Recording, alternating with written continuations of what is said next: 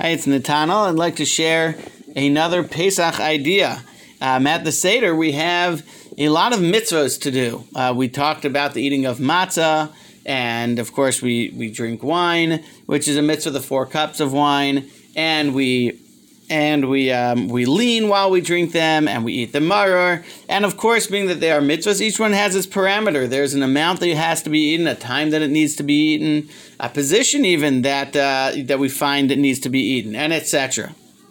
Interesting thing is that there's another mitzvah at the seder, um, which the Haggadah actually tells us has no amount to it. The mitzvah, the Haggadah tells us that even if we're all very wise and we all understand the story and we all know the Torah, still we have a we have a mitzvah, we have a commandment to tell over the story of the Exodus. And then the Haggadah goes on and it says, when you fulfill this mitzvah, and the truth is the Torah articulates it very clearly, you have to tell it over. This is a commandment.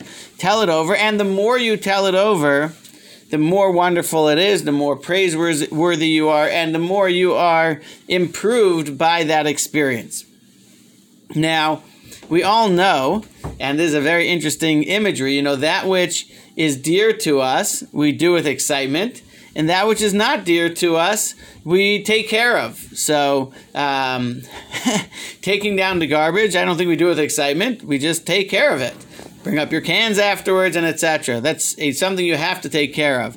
But then you know a person who's excited about sports is you know is enjoying a sports game there's excitement watching it playing or whatever it is that they're doing a person who loves learning torah and doing mitzvahs then there's an excitement and there's an energy because he has the opportunity to hear and engage um, it's very important. The Haggadah tells us the way we're supposed to come to this mitzvah of telling the story is supposed to be with an excitement.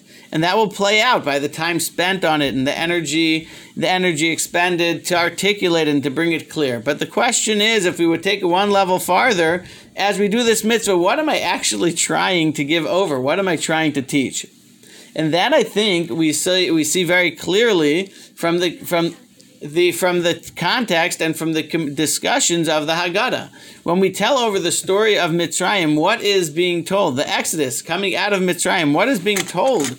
What are we supposed to learn from that? And of course, as was mentioned in one of the previous recordings, brought out beautifully in the story of the plagues, is the fact that through that process we come to know Hashem. It's it's the it's the experience of coming to appreciate the realm and the vastness of Hashem's control, the uniqueness and exclusive power that He has, how He's the only God, is what we in short call emuna, the belief and the faith, the clarity of understanding of Hashem as the one ruler of the world, the creator of the world. Um, so it's very important to appreciate that this mitzvah of telling telling over the story, so to speak, to our son, to our family, is really the mitzvah, is really the chance to deepen and deepen our clarity of our beliefs as a Jew. So the Haggadah tells us, of course, that no matter how wise and how learned you are, it's always a good time to fulfill this mitzvah because it's always a good time to deepen our faith. This is the night of Emunah. It's the night where we articulate and clarify all that we believe. And of course, the more you do that, the more wonderful it is, the more wonderful it is for you, and the more wonderful it is for your family. I hope that uh, that that encourages you to take the time to prepare and to have meaningful discussions as you enjoy your Seder.